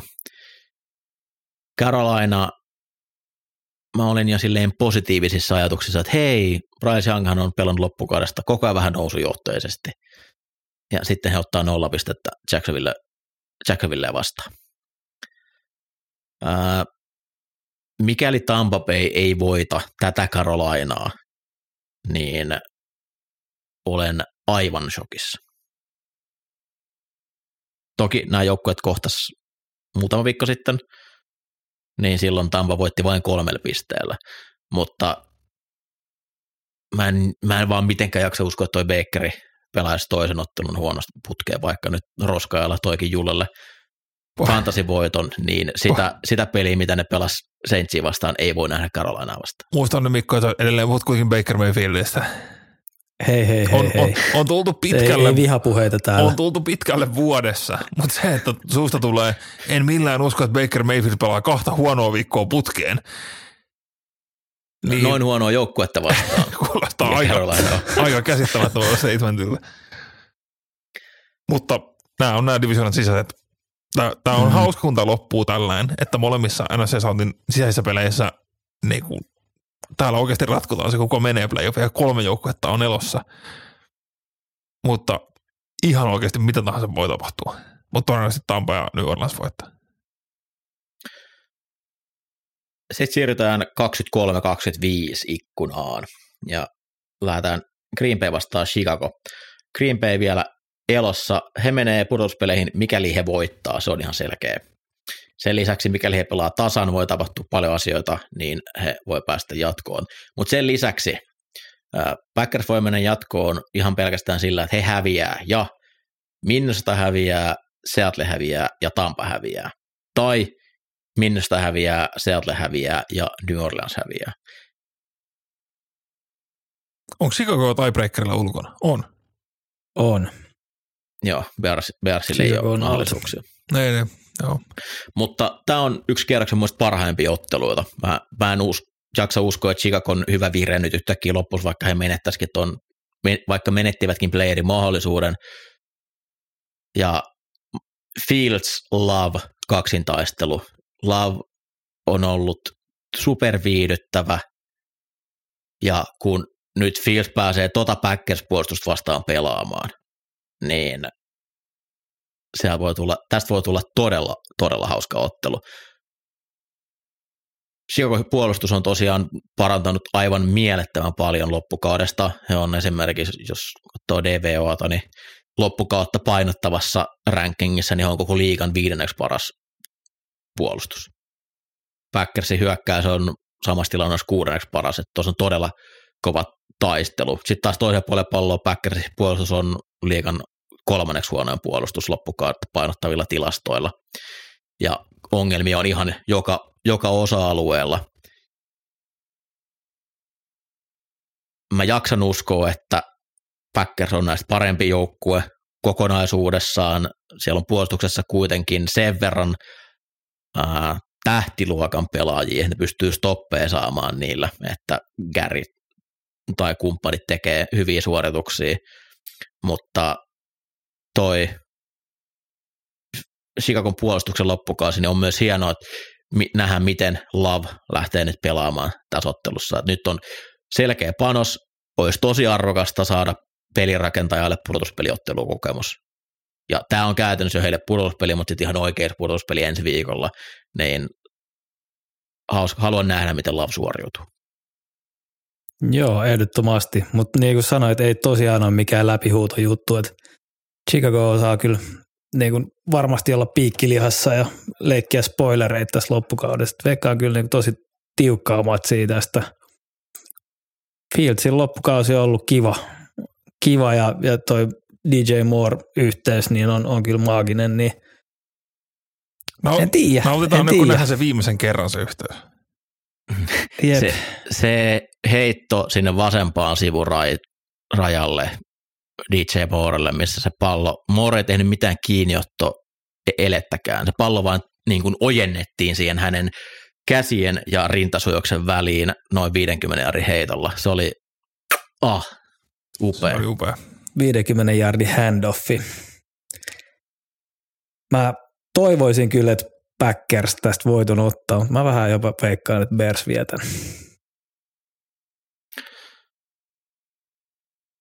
Mitäs Ville? Tiukka peli tästä varmasti saadaan, mutta jotenkin mä oon silti taipunut uskoon, että Green Bay tulee tämän klaaraan. Tää on kuitenkin Lambeaulla tää peli, eikö? On. On. Kyllä, kyllä tämä menee kotivoittona. Menee. Tiukka peli, hyvä peli tulossa. Mä haluaisin uskoa Packersiin, mutta toi Joe Barry johtama puolustus on, on, osoittanut sen, että ää, mitään syytä siihen uskoa ei ole, ellei he pelaa Patrick Mahomesia vastaan. Kaik, kaikki muut tekee kauden parhaat suorituksensa Packers-puolustusta vastaan. Ja tämä on, tää on jatkoaikapelejä. Mutta tässä on kyllä oikeasti, mieti, mieti jos on Justin Fields DJ Moore kombo, tässä tekee tulosta, niin jos, jos ne oikeasti vakuuttuu siellä offarilla, että kyllä me nyt Everflussille ja Fieldsille vielä yksi vuosi annetaan, että kyllä noita Caleb Williamsia ja sun muita tulee, tulee vielä seuraaviakin, että ei meillä ole mitään hätää tässä. Niin, onko se, niin, tämä on, niinku, tää on Joe Barryn iskun paikka. Et hei, hei, mä hoidan silleen, että ne jatkaa Fieldsillä, eikä ne ei vaaraa uutta pelirakentajaa. Let me cook. No fanit ilmeisesti toivoo, eikö siellä Bearsin koti, kotiareenalla niin huudettu, että äh, Fieldsin jatkoa. Että Kyllä, katsotaan. se on Atlantan mieltä ensi vuonna. Ää, Denverissä Raiders matkustaa otteluun, jossa ei ole panosta. Denver penkitti Russell Wilsonin, siitä puhuttiin jo viimeksi, ja nyt selvisi sen jälkeen, että Denver oli jo mennyt useampi viikko aikaisemmin sanomaan Russellille, että olisiko mitään, jos luopuisit noista sun varmoista rahoista, tai me penkitetään sut. Ja Russell ei tästä tykännyt, oli vienyt sen ihan NFL PAn käsittelyyn, että saako näin tehdä. Ja nyt sitten hänet tullaan vapauttamaan ja Denverillä on valinta edessä, että ottaako ää, ensi kaudeksi joku 80 miljoonaa palkkakattoa rankkua vai ensi vuodeksi 30 ja seuraavaksi 50. Siinä on ihan mukavat, mukavat kaksi vaihtoehtoa. On helppo lähteä rakentaa. Mutta Silti ainoa oikea ratkaisu. On. Sean Payton kuitenkin tuli presserin pelin jälkeen ja sanoi, että Charles Stidham, didn't- että ei, ei, ei huono, ei huono. Charles Mut Stidhamin miten siis, QPR oli 31,3 ja se oli Russell Wilson pelasi 15 peliä tänä vuonna, niin se oli parempi kuin Russell Wilson kolmessa näistä peleistä. Mutta totta kai huomattavan paljon halvempi, halvempi mies tuomaan sitä tulosta. mutta tota, miten siistiä, että Russell Wilson oli koko pelin kypärä päällä sivurajalla? Hyvin hänen tyy- tyyppinen ratkaisu kyllä. Veti varmaan Hainiisia vielä koneessakin taas. Mm, jep. Ihan pikkusen Mitä raskas. jää muuten Denverin kaudesta käteen? Peyton tuli kovilla puheilla, sai loppukaudeksi joukkueen sen verran ryhtiä, että oli jo matkalla pudotuspeleihin, mutta ei Histo- kuitenkaan. historian kirjoihin, mi- niinku, mitä toisiksi eniten pisteitä päästään yhdessä pelissä. Se tulee olen Sean Paytonin rekordissa, ainakin minun kirjoissani hyvin pitkään ja painavana. Ja haluan vielä tähän väliin todeta sen, että Russell Wilson ei todellakaan Atlantaan ensi kaudeksi. Nightmare-skenaario. Ai vitsi, mä en olisi tajunnut, olisiko vähän ihanaa. Vitsi, Siellä olisi, olisi siellä olisi Kyle Pittsiä, siellä olisi Drake Londonia, Bijania ja, Ja sitten niin. Russell siinä. Toi on Ai. niin Super Bowl-poppo. No, toisaalta sehän on offsetting rahaa, jos Russellille maksetaan. Niin jos sen saa miljoonalla. Niin siis Wilsoninhan pitäisi, jos hän oikeasti on järkevä ja hän välittää siitä, miten se uusi joukkue pärjää, niin hän pelaa minimipalkalla ensi vuoden, niin. koska hän tulee saamaan Denveriltä sen lopurahan. Niin, koska jos hän tekee isomman sopparin, niin se tulee olemaan pois kuitenkin sitä, mitä Denver maksaa. Niin siinä mielessä Wilsonia voisi kokeilla sillä minimillä, koska se vapauttaisi aika paljon rahaa muuhun käyttöön. Mutta kyllä me mieluummin ehkä se Fieldsin kuitenkin ottaisin kuin Russell Wilsonin tässä kohtaa. Vegasi potki Josh McDanielsin keskenkauden pois, Antonio Pieras tuli ja toi se on ryhdin ja, ha- sen, sen ry- ryhdin ja hauskuuden joukkueeseen ja viimeksi kun Vegasissa oli vastaava tilanne, niin Rich Pachia ei saanut jatkopaikkaa. Pisaccia. Joo. Joo. Hän ei saanut jatkopestiä ja palkattiin McDaniels. Onko Davis, Mark Davis viisastunut ja tuleeko Antonio Pierce olemaan joukkoja Paavolmenta ensi Toivottavasti. Kyllä, kyllä se niin kuin mun mielestä oli ryhdikkäämpi joukkue selvästi. Puolustus näytti loppukaudesta ihan, ihan hyvältä potentiaaliselta, mutta onhan tuossa nyt vielä niin kuin paljon matkaa tuolla Ridersillakin, että kyllähän tuonnekin QBtä, QBtä huutaisi. Mutta että pelin rakentajalta voisi olla mielenkiintoinen. Olisiko tänne Ras? Se kuulostaa hyvältä. Mene, mene, mene sinne. Öö, se, se kuulostaisi Riders-maiselta ratkaisulta kyllä. Loppukaudesta heidän toinen endi, Malcolm Coons, on ollut todella pirteä, pirteä ilmestys. Pääsee aika rauhassa pelaamaan täysin varmaan yksi vastaan yksi tilanteita, kun jokainen joukkue laittaa kolme pelaajaa Crosby blokkaamaan, mutta on pystynyt hyödyntämään sen ja on ollut kyllä miellyttävä ilmestys. Jos tämä sama nousu jatkuu häneltä, on siis kolmas vuosi, niin ensi vuodelle kyllä on kiva kaksikko Raidersilla siinä. Crosby ja Coons. Mä oletan, että se lausutaan sillä tavalla, mutta muutenhan tämä joukko nyt on kohtuu tyhjää, että siellä on Davante Adams tähti hiipumassa aika kovaa tahtia, ja sitten siellä on Crosby, ja sitten siellä ei ihan hirveästi muuta olekaan. Mutta jos vielä, vielä vähän pureudutaan tuohon Jared Stidhamiin, koska hän nyt kuitenkin liittyy sekä Vegasiin, siitä, että hän oli viime vuonna siellä vikalla viikolla aloittamassa, jotta päästiin ison rahan QBstä eroon, että se pidettiin pidettyä ehjänä, että ei jouduta maksamaan taattua rahaa. Siirtyi Denveriin, taas pelaa lopun, että iso rahan QB ei rikkoon itteensä. Missä Jared Stidham pelaa vuoden päästä viimeisellä viikolla? Sanoisin, että Giants, Giants on aika vahva, vahva suosikki tämän Daniel Jonesin kanssa tällä hetkellä. Atlantassa ottaako se Russell Wilsonilta pestiä pois? Sekin, sekin on mahdollista, ei pois suljettua. Mutta Jared Stidham, to, todella merkittävä QB kuitenkin muuhun uransa nähden. New York Giants isännöi Philadelphia Eaglesia. Eaglesilla panoksia, mikäli Dallas häviää. Silloin he voittaisivat divisioonan, mikäli he vois, pystyisivät voittamaan Giantsin, mikä millä, missään nimessä ole läpihuutojuttu. Nämä joukkueet kohtasivat kaksi viikkoa sitten ja silloin peli oli loppuun asti tasainen. Mä annan puheenvuoron teille. Mä en jaksa alkaa marista tästä aiheesta taas. oh, siis Giants on kyllä kiusannut, kiusannut jengeä tässä, tässä tota viime viikkona. Ramsiikin vastaa tiukka loppuun asti. Uh, Mutta kyllähän tuo huolenaihe on Philadelphia puolustus. Uh, ei pääse vaan millään pois kentältä. Mm, takakenttä pelaa ihan karmeita fudista, eikä Stara puolustuksen linja, mukamas heittomerkeistä Stara puolustuksen linja saa painetta aikaiseksi. Haso Redikiä tiputetaan kahdeksan kertaa peittoon. Kuka olisi voinut uskoa, että Matt Patricia ei ole ratkaisu puolustuksen ongelmiin? Tämä, tämä tuli shokkina meille Shokki. kaikille. Tämä, on val, tämä on valtava shokki meille kaikille. Uh, Mutta onko meillä selvyyttä, kuka pelaa Giantsilla QB:nä? Tyrod. Mun mielestä. Joo. niin, miksi ne nyt vaihtaisi sen, koska ei heillä, ei, ei heillä niinku panoksia ole ollut sen jälkeen, kun he penkitti Deviton. No koska Tyrod ei ole tulevaisuus. Tommy DeVito on tulevaisuus.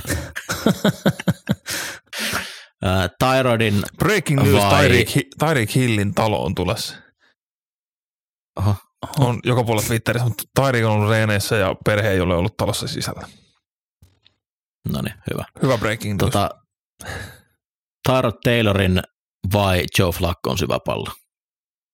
Flakko, älä, älä, älä Flacco tuule mikä day. Tyrod Taylorille tarjoaa Any tähän. day. Se on aika kivan näkö. Se on vähän erilainen pallo, mutta sekin lähtee aika, aika hauskasti. Giantsin Ei kausi. mikään flakko Giantsin kausi, iso pettymys. Viime vuonna pudotuspeleissä tänä vuonna homma lähti aivan väärillä raiteilla heti alkuun. He tekivät ison sopimuksen Daniel Jonesin kanssa. Ja väitän, että aika moni, joka sen sopimuksen silloin näki, totesi, että tämä ei ole hirveän hyvä juttu. Ja se peli, mitä Daniel Jones alkukaudella pelasi, osoitti, että se ei ollut hirveän hyvä juttu. Puolustuksessa sekoilua siellä on selkeästi oletettavasti Wink Martindale lähdössä menee, koska eivät tule päävalmentaja Deibolin kanssa toimeen. Kaikkiaan aika sekava, sekava kausi Giantsilta ja ei toikaan nyt ihan hirveän nopealla liikkeellä Super Bowl-joukkueeksi muutu. Juu ei. Öö, hyökkäyksen linja aivan karmiva, varmasti huonoin, huonoin liigassa. Ei ole Toki hirveästi QB:tä. loukkaantumisia. Toki joo, joo mutta ei tossakaan niinku ihan nopeita quick fixiä niin kuin ole. Öö, ihan sellaisia ok-kivoja laitahyökkääjä kautta taiden vaihtoehtoja, mutta ei sielläkään nyt mitään sellaista super, superpelaajaa ole. Öö, joo, ei tämä kyllä äkki, äkkiseltään niin kuin näytä ihan pari vuotta Super Bowliin menevä.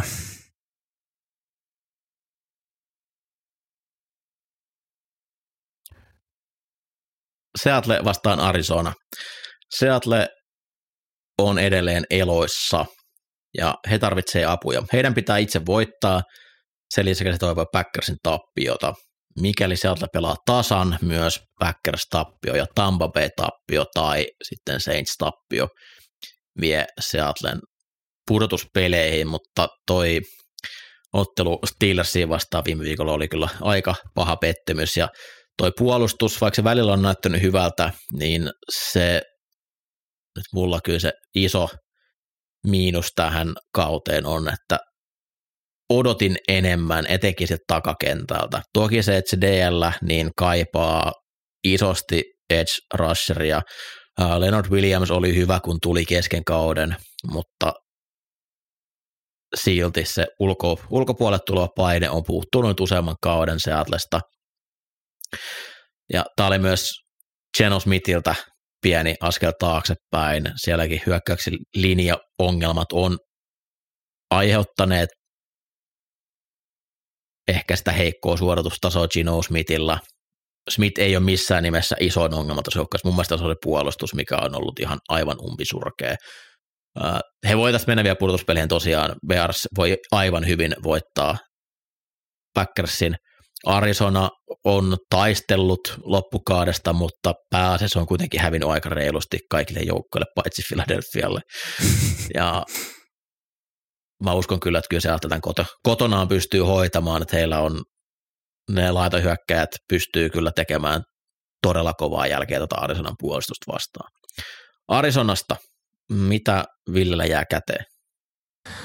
Öö, ajoittain piirteämpi Arizona, kun ennakkoon odotettiin.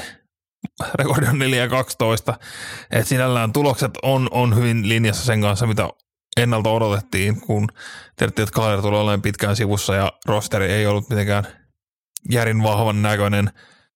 Öö, tulee jatkaan rakentamista eteenpäin. Ihan muutama hyvä semmoinen niinku itsetunnon kohottaja tähän loppuvuoteen saatu mutta tota, ei, ei vielä ensi vuonnakaan tule Arizona olemaan mitenkään playoff-kisoissa mukana. off-season on tosi Trey iso. E, Off-season on tosi iso Arizonalla. Heillä on kaksi ykköskierroksen pikkiä, oma, joka tulee olemaan top vitosessa, ja sen lisäksi Houstonin, joka on siellä 15 ja 20 hujakoilla. Joo, tällä ja hetkellä paljon rahaa. oman paljon rahaa ja Houstonin pikki on 17 ennen viimeistä kierrosta. Jep. Julle. Jaa, niin, oli vaan nostamassa. Trey McBride on ollut todella iso valopilkku pilkku Cardinalsille taidendina, nostanut ihan sikana tasoa viime vuodesta. Että kyllä tuossa niinku, no kaukana ollaan hyvästä joukkueesta, mutta tota, on tuolla jotain, jotain pieniä palasia näkyy. Öö, Marvin, Marvin, Marvin Harrison Jr. olisi aikamoinen lottovoitto nelosena, jos pääsevät vielä varaamaan, koska laita hyökkääjää toi joukkue kaipaa aivan uskomattoman paljon. Kavereiden kesken Maserati Marv, jota Kyllä mä otan tästä lähtien ton Märvinin. Marvin. tulee olemaan melkoinen, me, melkoinen herkku siellä draftin kärjessä. Ja kun mi- mietitään juuri, että niin kuin mitä kuubeita tullaan hakemaan siellä. Siellä on nyt Chicagolla se ykköspikki, Washington toisena, New England kolmosena. Arizona on ensimmäinen, joka ei varsinaisesti tarvitse kuubeita. Niin haisee Mervinin uudelta kodilta. Öö, Chargers vastaa Chiefs. Chiefsillä ei panosta, he on varmasti AFCn kolmos siidi. Öö, Chargersin kaudesta jää Onko käteen Chargersilla panosta? valtava pettymys. Ja se, että pääsi eroon Brandon Staleystä ja Tom Teleskosta on varmaan se onnellinen juttu tässä. Aika paljon huhuttu, että Bill Belichick tai Jim Harbaugh olisi joukkueen tuleva päävalmentaja. Itse en jaksa uskoa kumpaakaan nimeen. Harva olisi kyllä kova, mutta huhhuh. Äh. Joukkue, joukkueen runko on vanha, siellä pitäisi tehdä rajuja ratkaisuja, eikä tehdä seitsemäistä, että aletaan isoja palkkoja pilkkomaan pienentääkseen ja siirtääkseen sitä eteenpäin. Et nyt pieni semmoinen seminollaus, kun toi Herbertin iso soppari iskee päälle, niin nuoria, nuoria osaavia pelaajia joukkueeseen sisään. Sillä Siellä pääsee tällä hetkellä aika iisisti palkkakaton alle. Totta kai Kailmäkistä ja muista ikääntyneistä tähdistä eroon hankkiutumista. Mutta sulla on Justin Herbert. Se tekee tosta ihan super houkuttelevan, vaikka tiedät, että se ensimmäinen vuosi tulee olemaan vaikea talouspuolen kanssa. Ja sitten just, no, vertaa tota nyt, vaikka tiedetään se, että Carolina Panthers tulee hakemaan uutta HCtä. Se on Bryce Young täynnä kysymysmerkkejä, rosteri tyhjä ja Tepper omistajana. Spanos omistajana on näyttänyt Chargersissa, että hän antaa siimaa. Telesko sai palkata ties kuinka monta eri HCtä ja ei, ei ole ehkä semmoista niinku tunteen paloa siellä siihen omistamiseen, kun Tepperi tuli taas hedge fund miljardöörinä ja totesi, että no minä tuun ja laitan kaiken uusiksi ja nappaan täältä pari mestaruutta ja mikromanageroi ja sekoilee koko ajan. Niin Chargers on oikeasti houkutteleva paikka. Enkä ihmettelisi ollenkaan, vaikka se harvaus sinne lähtisikin. siinä on neljäksi vuodeksi hyvä kombinaatio. Sen jälkeen Harvo tulee mätänemään. Eli hänellä on se semmoinen selkeä parasta ennen, että siitä pitää pystyä repiä kaikki irti alku, alkuajasta, koska sitten se naama alkaa jonin verran ärsyttämään.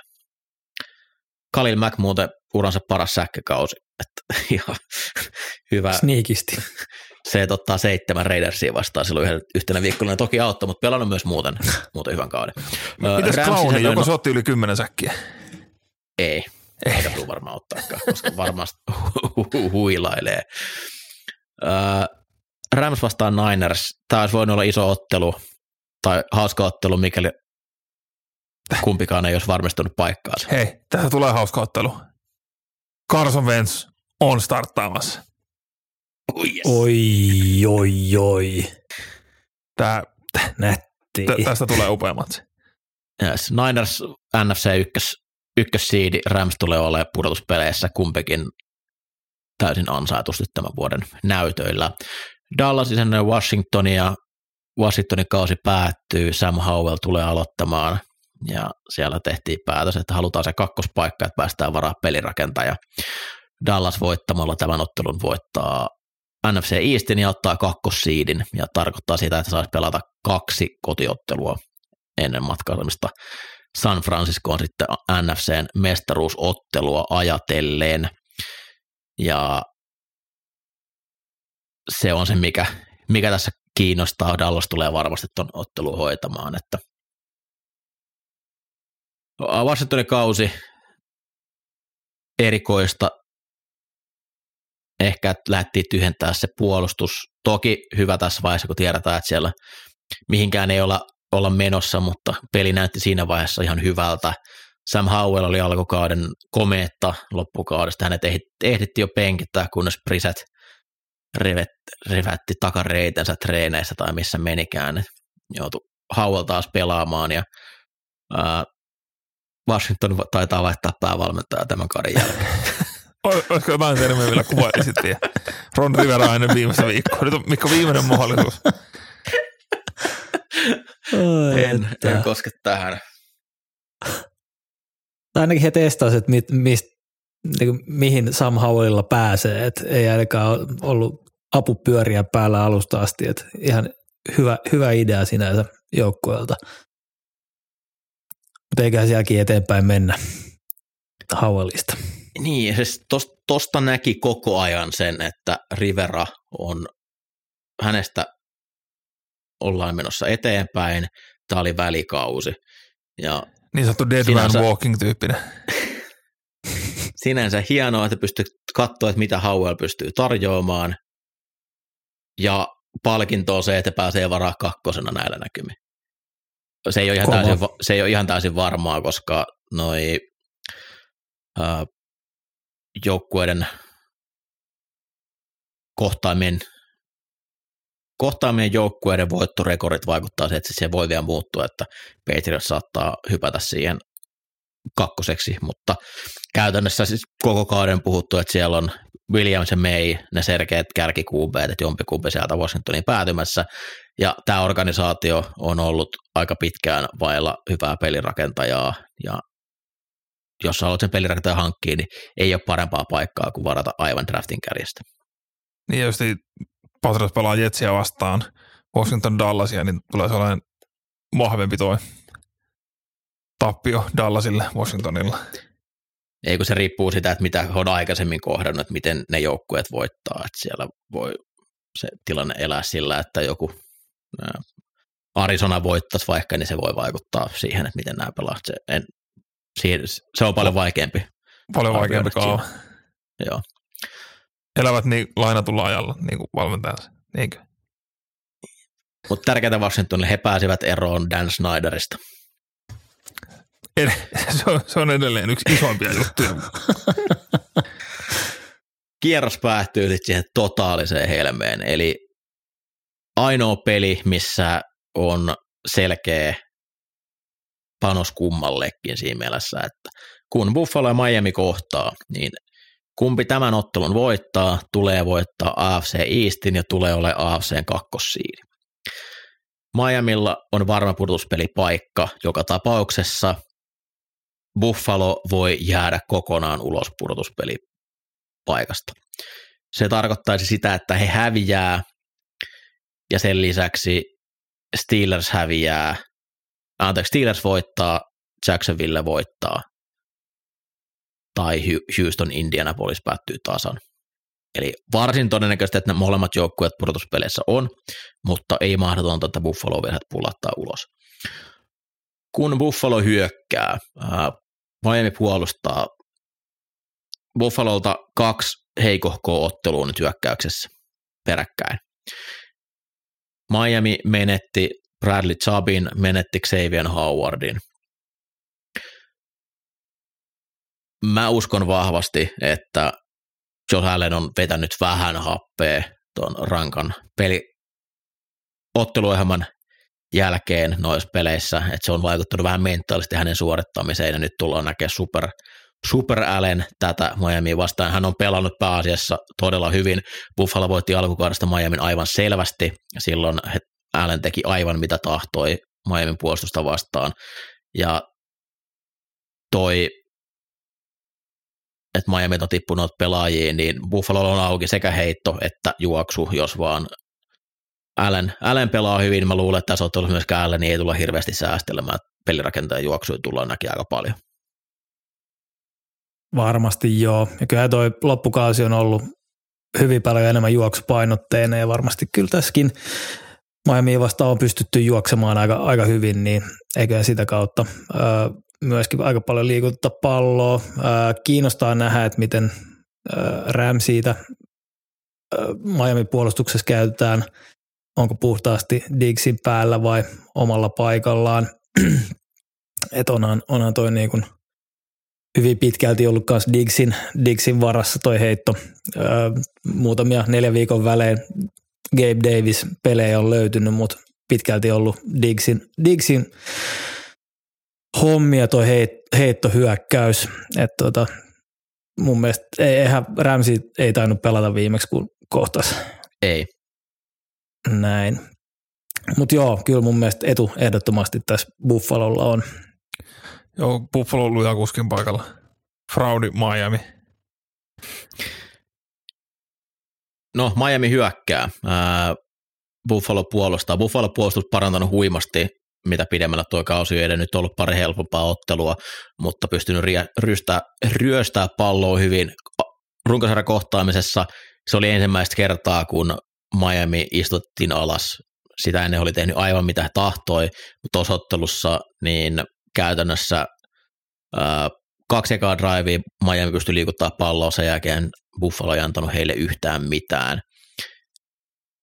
Mostert, pystyykö pelaamaan, pystyykö pelaamaan Jalen Waddle, Waddle oli high ankle sprain ja tämä on nyt toinen viikko sen jälkeen, niin vähän vaikea uskoa, että välttämättä pelikunnossa olisi. Miamin hyökkäyksen linja on ollut myös todella puolikuntoinen, että siellä on joka viikko niin tulee joku uutinen, että koko aloittava linja on missannut treenejä ja siellä on suurin osa on kyllä pystynyt pelaamaan, mutta ei varmasti olla läheskään täydellä tasolla.